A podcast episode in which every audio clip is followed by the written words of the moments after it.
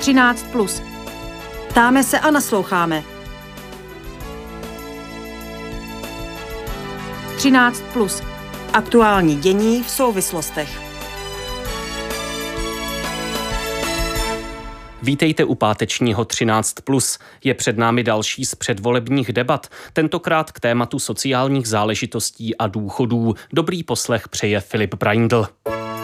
13 plus na proglasu. Do středu dění.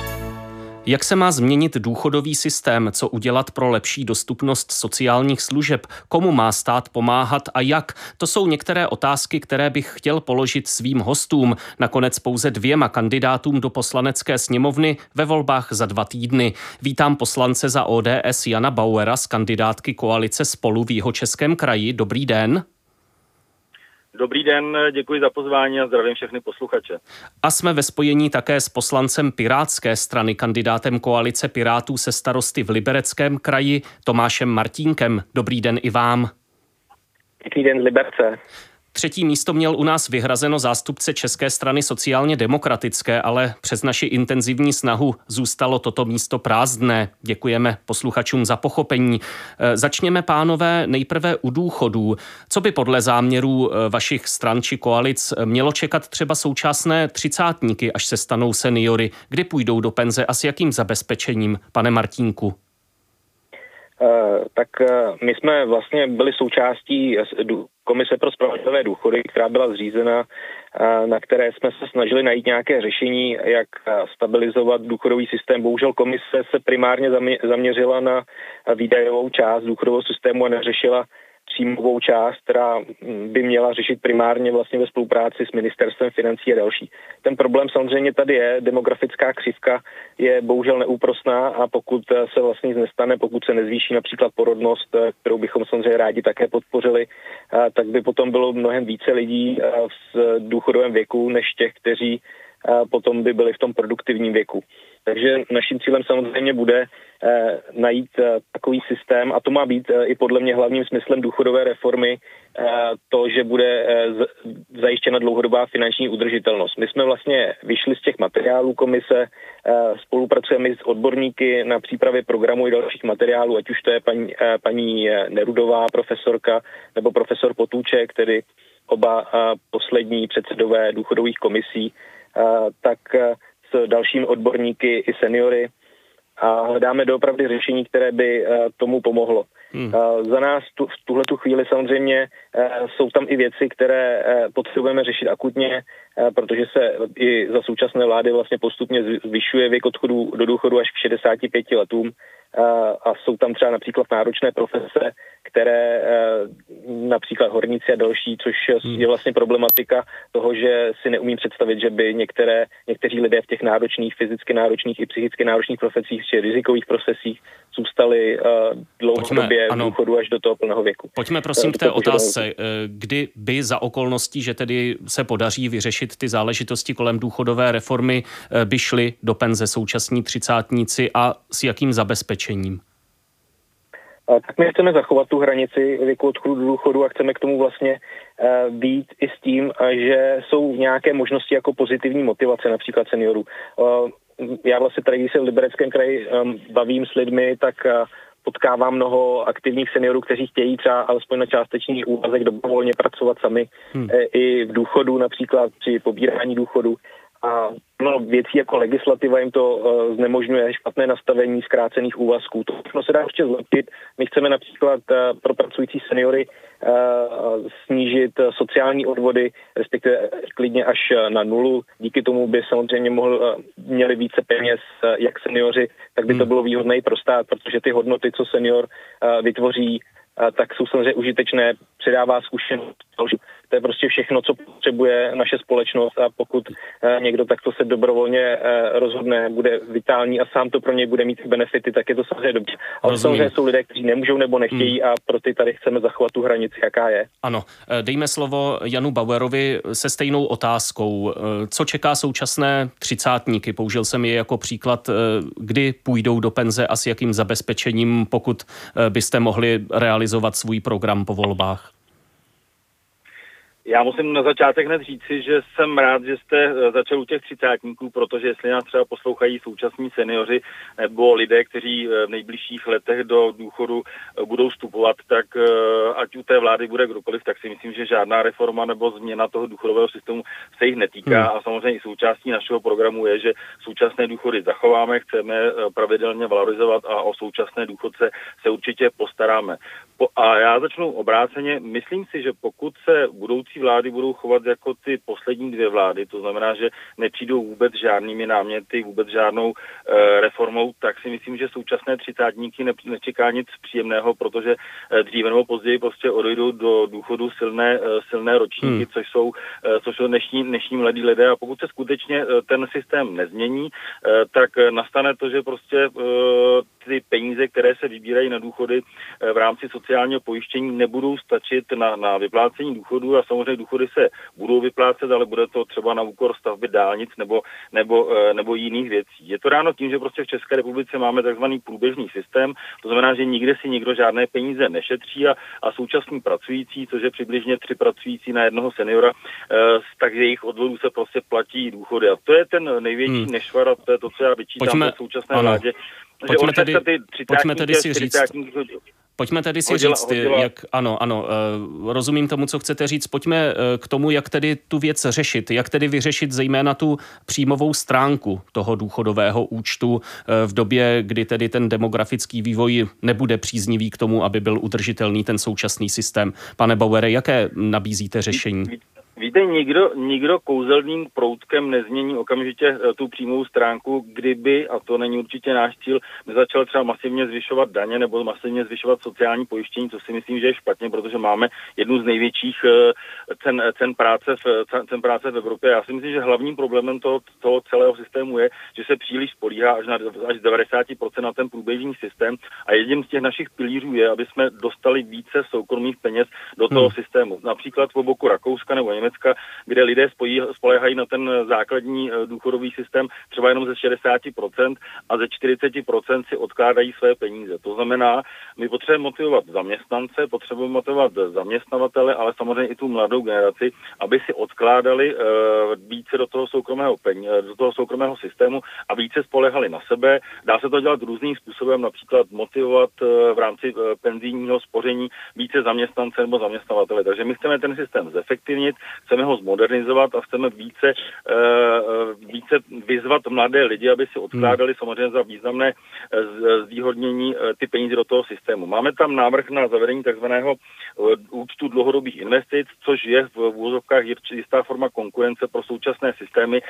Poskytoval, poskytovali by to bankovní, bankovní domy a bylo by to prostě zvýhodnění finančních prostředků, které si budou odkládat na, na důchody. Další věcí, která si myslím, že je velmi, velmi populární, je návrh na zavedení tzv. dobrovolného společného vyměřovacího základu. E, to se týká především prostě mladých rodin, protože je, je jasné, že, že maminky prostě zůstávají s dětma doma, ať hmm. na čtyři roky nebo déle, a pobírají pouze rodičovskou a samozřejmě jejich manžel vydělává někde peníze. Pokud by se dobrovolně dohodli, že budou mít dobrovolný vyměřovací základ, to znamená, uh, manželka vydělává 7 tisíc na rodičovské, manžel 40 tisíc, když se to sečte, tak se to vydělí na půl a oni se vůči tomu hmm. systému budou chovat v podstatě spravedlivě na úkor třeba výplaty toho, toho eh, manžela. Rozumím tomu, omlouvám se, omlouvám se, že vás přerušuji. Eh, samozřejmě dalo by se jít do dalších detailů eh, vašeho programu. Pojďme dát slovo druhému diskutujícímu panu Martínkovi. Ta otázka, pan Bauer teď hovořil o tom, že koalice spolu vidí jako důležitou součást financování budoucích důchodů v těch soukromých zdrojích, v tom dobrovolném eh, penzijním spoření, tom odkládání eh, na důchod. Eh, jaký je váš pohled na tuto věc? Obejde se to bez tohoto, hm, teď se chci vyhnout slovu pilíře, ale jiné mě nenapadá, obejde se to bez toho nebo ne? Tak za mě je samozřejmě důležité, aby ten státní, tedy první nebo první a nultý pilíř, jak to nazveme, byl prostě opravdu důstojný a základní, aby se nemuseli lidé spolehat pouze, spolehat primárně i na, na ty soukromé pilíře, které v tuhle chvíli nejsou tak efektivní, jako by mohly být. My tam máme vlastně návrh na zavedení veřejnoprávního fondu vlastně po vzoru, po vzoru Švédska, který by mohl snížit poplatky a tím ušetřit více lidem na poplacích a aby jim zbylo více peněz z toho, co spoří. Samozřejmě podle mě to je spíše nadstavba, protože musíme myslet na všechny lidi a ne každý člověk má na to, aby si spořil. Proto i také zavádí, bychom chtěli zavést po vzoru návrhu té komise vlastně minimální výši důchodu na nějak, dále bychom chtěli vlastně garantovat nějakou formu té valorizace, eh, tak abychom se dostali k nějakým 19 tisícům průměrného důchodu na konci volebního období. A jsou tam samozřejmě další věci, které nutné řešit. Například k eh, téměř 50 seniorů se nyní potýká s dluhou pastí, takže my se zaměřujeme samozřejmě na to odlužení, kde vlastně to, když se povede dostat i lidé, kteří jsou v produktivním věku zpátky na ten trh práce, tak uh, jsou to peníze do rozpočtu, ze kterého potom mohou být opět financovány důchody. Takže je to vlastně mnohem komplexnější hmm. řešení. Uh, za mě budu samozřejmě rád, když uh, najdeme takové, které bude co nejméně bolestivé a současně bude nejvíce, co nejvíce pozitivní pro to, aby všichni seniori v důchodovém věku měli co nejvyšší výši toho důchodu, aby žili prostě důstojný život. Na proglasu sledujete předvolební debatu dvou kandidátů do poslanecké sněmovny Jana Bauera z ODS a Tomáše Martínka z Pirátské strany. E, opakuji informaci z úvodu, že na naše pozvání nereagovala sociální demokracie a její zástupce tedy chybí. 13. Plus. Ptáme se a nasloucháme. Komu a jak má stát v sociální oblasti pomáhat, v čem se má změnit nastavení systému sociální podpory, e, to je další dílčí téma naší debaty. E, pane Bauere, co by chtěla koalice spolu dělat jinak, e, pokud jde o přístup k té široké skupině lidí s různým typem sociálního znevýhodnění? Já začnu obráceně, já bych si moc přál, aby Eh, lidé v naší zemi, eh, pokud to vůbec je možné, nebyli vázáni na sociální hmm. dávky, aby jsme Ale lidem spíše... Realita, peníze, peníze... realita je taková, jaká je. Pojďme prosím ale, k té ale otázce. samozřejmě, já, já s tím souhlasím, ale prostě ideální je, e, mimo jiné z toho důvodu jsme prostě podpořili e, zrušení superhrubé mzdy, která přináší prostě do kapec všech lidí e, bez rozdílu, kolik si vydělávají 7% navíc. A opravdu bych si přál, tak jak ten sociální systém vidím, a jsem místo předseda sociálního výboru, aby lidé nebyli vázáni na, na sociální dávky. Já bych si moc přál, aby třeba rodina nebo manželství s dětma prostě nebyl sociální případ, aby ti lidé prostě byli zabezpečeni a nemuseli někam chodit pro ty dávky. Řekněme si na rovinu, že rozpočet Ministerstva práce a sociálních věcí má dneska uh, sumu přibližně přes 700 miliard korun. Je to, je to neuvěřitelná penze peněz, uh, zabírá to asi 44% hmm. státního rozpočtu, z toho je asi 94% mandatorních výdajů, to znamená daným zákonem. Máme, jestli jsem to správně počítal, asi 26 nejrůznějších typů dávek a možná se mnou někdo nebude souhlasit, ale já eh, i ve srovnání s jinými státy musím říct, že náš sociální systém je robustní, stojí opravdu velké množství peněz, peněz a má jednu velkou nevýhodu. Za prvé je tady velká skupina lidí, kteří by si některé dávky buď zasloužili, anebo na ně mají nárok a neví o tom. A pak je tady velká skupina lidí, kteří naopak z toho sociálního systému žijí, možná ten systém znají lépe než já, nebo, nebo sociální pracovníci a zneužívají ho. A já bych si moc přál, je to, nedávno jsem slyšel prostě nějakou, nějakou diskuzi, kdy prostě významné množství třeba seniorů, eh, kteří hmm. mají finanční problémy, ani neví o tom, že mohou, anebo že existuje třeba příspěvek na bydlení. A já si myslím, že ta informovanost právě u těch, kteří se tu pomoc zaslouží, tak ta je uh, špatná a informovanost těch, kteří to zneužívají, opravdu, je opravdu veliká. Takže hmm. mým cílem je, uh, pojďme pomoct těm, kteří to skutečně zaslouží, protože ten systém je robustní a pojďme velmi uh, rozumně se podívat na ten systém u těch lidí, kteří jsou černí pasažeři, kteří, kteří ten systém zneužívají a já si myslím, že i ta solidarita té většinové společnosti musí, být, musí mít nějakou hranici, protože pak se těch peněz těm, kteří si to zaslouží, nedostává. Pane Martinku, eh, souhlasíte se svým poslaneckým kolegou v tom pojmenování toho problému, že na jedné straně jsou lidi, kteří si zaslouží pomoc, ale nevědí o ní, neumějí si o ní říct a na druhé straně pak jsou eh, lidi, eh, kteří hm, jaksi jdou na černo tím systémem, zneužívají ho. Jsou tyto krajnosti charakteristické pro současné nastavení našeho sociálního systému?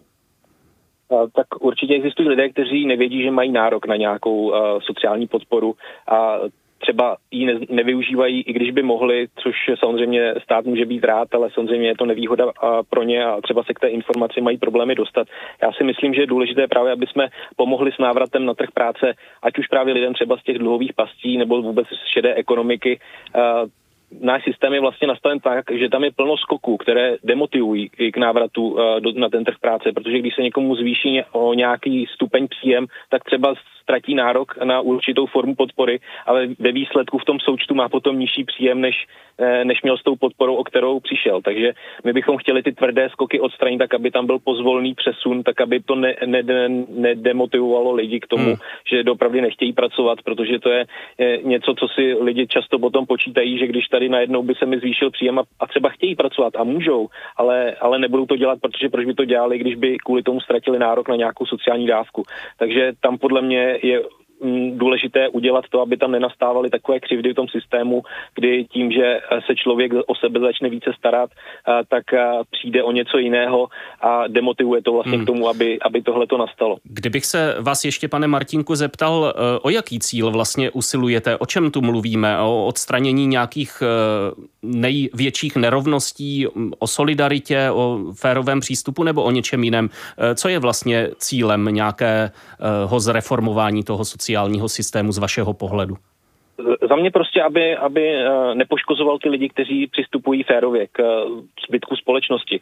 Já když to uvedu na příkladě důchodů, tak například eh, ti lidé, kteří odešli třeba do předčasného důchodu v prosinci, tak potom měli vyšší výměru důchodu a ještě o několik splátek více než jejich vrstevníci, kteří třeba odpracovali déle, přesluhovali a odešli třeba o 4-5 měsíců později, protože nestihli tu valorizaci nesystémově.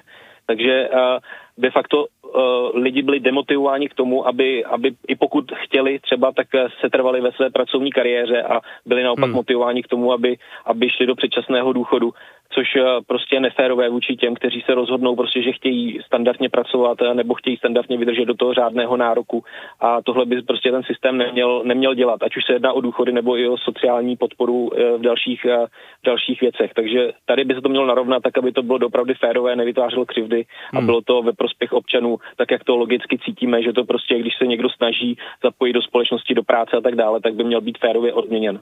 Pane Bauere, i váš pohled na to co je eh, z vašeho pohledu cílem, eh, o jaký cíl usilujete, když eh, mluvíme tedy o nějakém nastavení sociálního systému?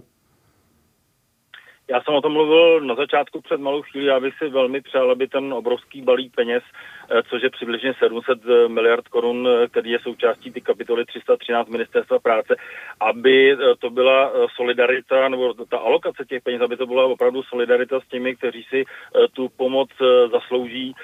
Jde, mluvil jsem o tom, že tady máme nějakých 26 typů dávek. Já si myslím, že ten systém je mimořádně nepřehledný, ať už se týká prostě té podpory z motné nouze nebo podpory v rámci státní, státní sociální podpory. Jednu z věcí, co si třeba dovedu představit, a je to věc, kterou vyčítám paní ministry Maláčové. Ostatně já musím říct, že už jsem... Kterou jsme zvali do této debaty, ano, pokračujte. Ano, mě mrzí, že já už jsem se s ní měl setkat mnohokrát, ona vždycky nepřijde, nevím, co to má znamenat, co to je za signál, jestli už to sociální demokracie před volbama zabalila, ale já jsem vždycky vyčítal a myslím si, že měla zadání dokonce od svého premiéra, aby se podívala prostě na revizi těch dávek, jestli je nutné, aby jsme jich měli 26, jestli jsou přehledné, jestli není možné někde ušetřit a někde naopak prostě některé, některé věci posílit a neudělalo se vůbec nic. Paní ministrině s tím je spokojená a vymýšlí čím dál tím eh, více nápadů, eh, kde z kapes daňových poplatníků by chtěla ty peníze rozdávat. Já si třeba dovedu osobně představit, že by se sloučil pří, eh, příspěvek na bydlení a doplatek na bydlení. Jsou to dvě dávky, které jsou si velmi podobné na nějaký přídavek, přídavek na bydlení. Myslím si, že i ta, i ta korekce a potřeba prostě podívat se na těch více než 700 miliard korun, myslím si, každou vládu, která bude po těch volbách vládnout, čeká, protože je to balík peněz, který upozorňuji, se každým rokem navyšuje přibližně o 40 miliard korun. Já si myslím, že to je do budoucna těžko ufinancovatelné hmm. a bude to úkol každé vlády. Na tohle nechám reagovat i eh, Tomáše Martínka, eh, protože nakolik jsem studoval eh, program Koalice Pirátů a starostů, tak hodně záležitostí kolem sociální oblasti vnímáte, zejména optikou nějaké dostupnosti bydlení. Jak tedy třeba řešit tyhle konkrétní věci kolem dávek eh, příspěvku na bydlení, doplatku na bydlení a tak dále? V tomhle případě my vlastně bychom rádi přijali zákon o podpoře v bydlení, který máme vlastně připraven na základě dobré praxe ze zahraničí, který by vlastně systematicky řešil situace lidí ohrožených ztrátou bydlení a soubor možných nástrojů pro obce, eh, včetně jasného financování, protože eh, vlastně tím, že starostové jsou ti, kteří znají ty problémy své lokality, eh, tak kdyby byly dotační programy například psány, takže by je mohli férově využívat i starostové a obce nějakým jednoduchým způsobem, tak bychom mohli zajistit poměrně rozsáhlou výstavbu bytů po republice, eh, tak aby to bylo prostě v těch obcích, kde to je dopravdy potřeba. Eh, já myslím, že systém by měl být také více individuální, tak aby tam byly různé formy poradenství, ať už sociální, realitní, právní, dluhové. To všechno lze dělat například pomocí koordinovaných kontaktních center bydlení, podpořit bydlení se dá i vlastně v soukromém sektoru za využití případně nějakých garancí, například pro mladé rodiny. Eh, výstavbou dostupných sociálních eh, obecných bytů nebo asistencí při, při zabydlování lidí, kteří žili v nevyhovujících podmínkách.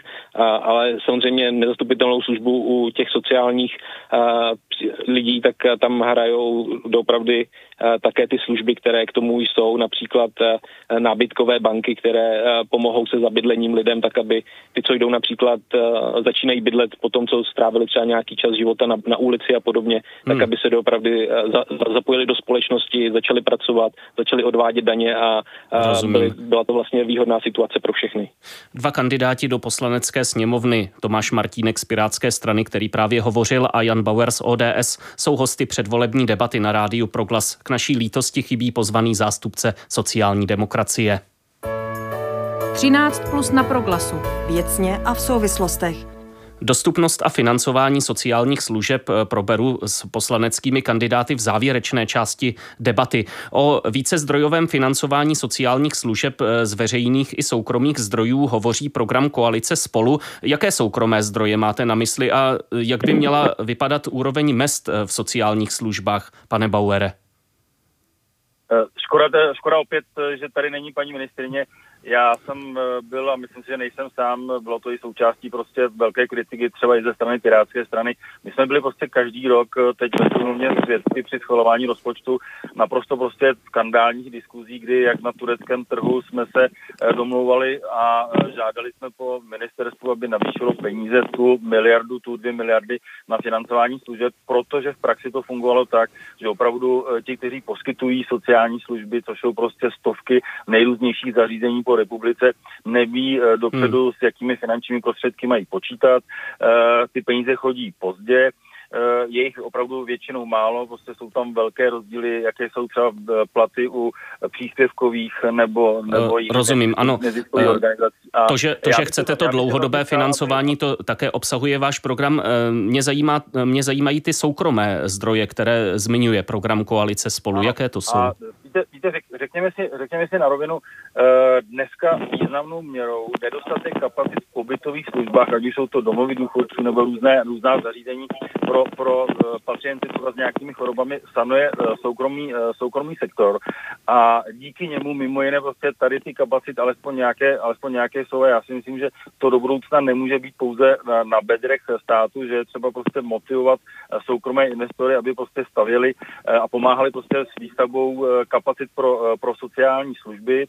Já jsem se jako velmi rád, že jsme nakonec na konci loňského roku podpořili například novelu zákona dárcovství, to znamená, že jsme zatáhli ten soukromý sektor, že jsme jim navýšili z 10 nebo 15% na 30% možnost eh, darovat, eh, ať už jsou to prostě sociální zařízení nebo sportovní kluby eh, ze, ze svých daní, protože opravdu hmm. my bez toho soukromého sektoru se neobejdeme. Soukromý sektor má jednu velkou nevýhodu, on by případně byl i ochoten a schopen některá zařízení stavět, na druhou stranu prostě je významně limitován úhradovou vyhláškou, to znamená, kolik se v daném zařízení může nebo bude platit, kolik mohou stát obědy nebo nemohou stát obědy. Velmi často se to děje i proti nevůli prostě těch budoucích hmm. klientů já si myslím, že pokud chceme eh, soukromé peníze a soukromé investory vtáhnout do, do, tohoto, eh, do tohoto segmentu, tak bychom jim měli méně méně byrokratizovat a, Rozumím. a dávat prostě méně Dejme... překážek, aby vůbec měli tu motivaci. To si myslím, že je cíl. Dobře.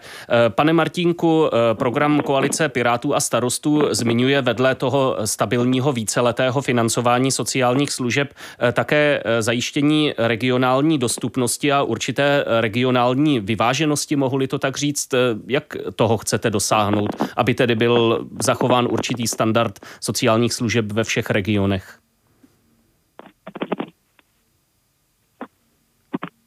Nejsem si jist, zda jsme stále ve spojení s Tomášem Martínkem. Halo? Ano. Uh, ano, slyšíme se? Nevím, zda jste slyšel mou otázku.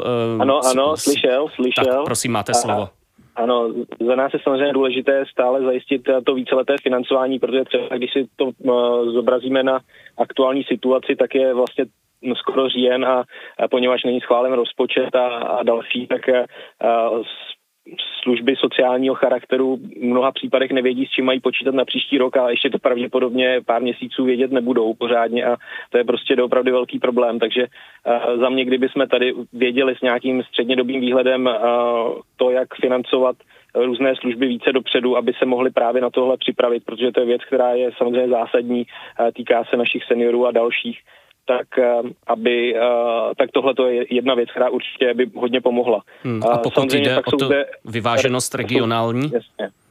Jsou, jsou zde ty regionální rozdíly, protože samozřejmě eh, peníze schvalují i různě velké například kraje města, vší, které mají i jiné mm, prostředky na svůj provoz, protože třeba samozřejmě velká města mají více prostředků než, než ta menší tak eh, a to, a to i v poměru na jednoho obyvatele, takže uh, to je samozřejmě potom problematické, pokud se třeba na menší obci má financovat nějaká služba. Přitom právě ty menší obce by mohly zajistit uh, krásný pohodlný život například seniorům a dalších sociálních služeb. Ale hmm. to, o co jde do budoucna, to, co bychom chtěli podpořit, tak to je vlastně ta komunitní a terénní péče, tak aby ti, co vlastně budou moci a budou chtít, tak aby mohli svoje stáří například stále vlastně i v seniorním věku dožít nebo žít vlastně eh, v eh, ve svém domácím prostředí. Takže, pojďme eh, pojďme tak, možná se... k téhle věci konkrétněji. Co tedy můžete nabídnout nebo co chcete nabídnout lidem, kteří chtějí na své břemeno vzít péči o svého příbuzného seniora, starat se o něj doma? Prosím, prosím jenom stručně, pane Martínku, pak dostane slovo ke stejné otázce i Jan Bauer o to, aby jsme eh, zajistili financování všech těchto těch služeb, zajistili jejich dostupnost. Já jsem rád, že už teď jsme chválili zvýšení nějakého příspěvku eh, například eh, v vyšším stupni invalidity a tak dále.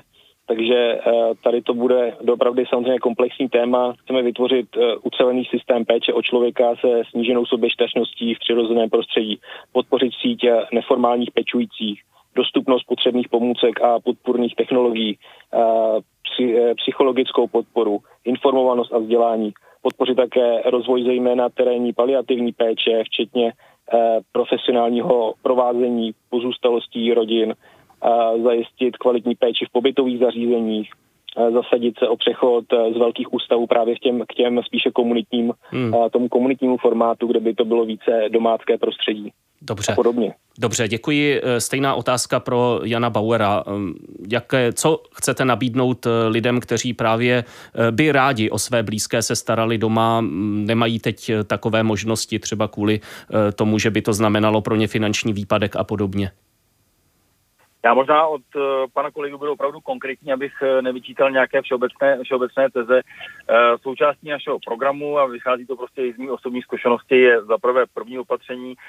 My chceme, pokud budeme mít šanci vládnout, zavést možnost, že lidé, kteří, rodiče, kteří se prostě starají o své prarodiče, Eh, že si eh, budou moci eh, náklady, které jsou spojené s nákupem sociálních nebo zdravotních služeb, si budou moci odečíst ze svých, ze svých daní. Vychází to prostě z logické praxe. Už dneska prostě se, se staráme prostě o své babičky, o své, o své prababičky, nakupujeme pro ně nějaké služby, platíme to ze svého. Já bych byl velmi rád, aby část těchto nákladů byla spojena s tím, že si, že si tyto peníze peníze budou moct odečíst, odečíst daní. Myslím si, že to je nutná věc, která, která by měla být zavedena.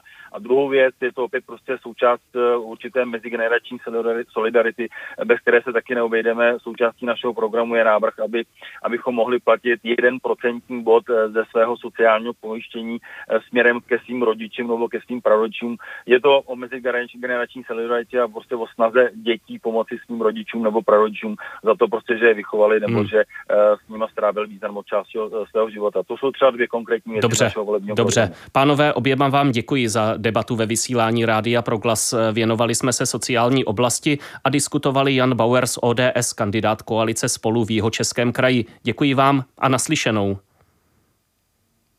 Děkuji moc za pozvání a nashledanou hezký den. A loučím se také s Tomášem Martínkem z kandidátky koalice Pirátů a starostů a nezávislých v Libereckém kraji. Díky a naslyšenou. Děkuji a mějte se, nashledanou.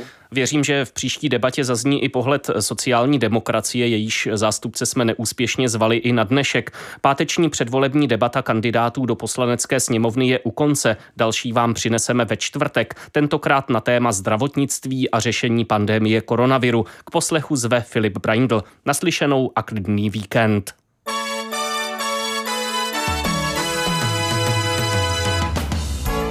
Třináct plus.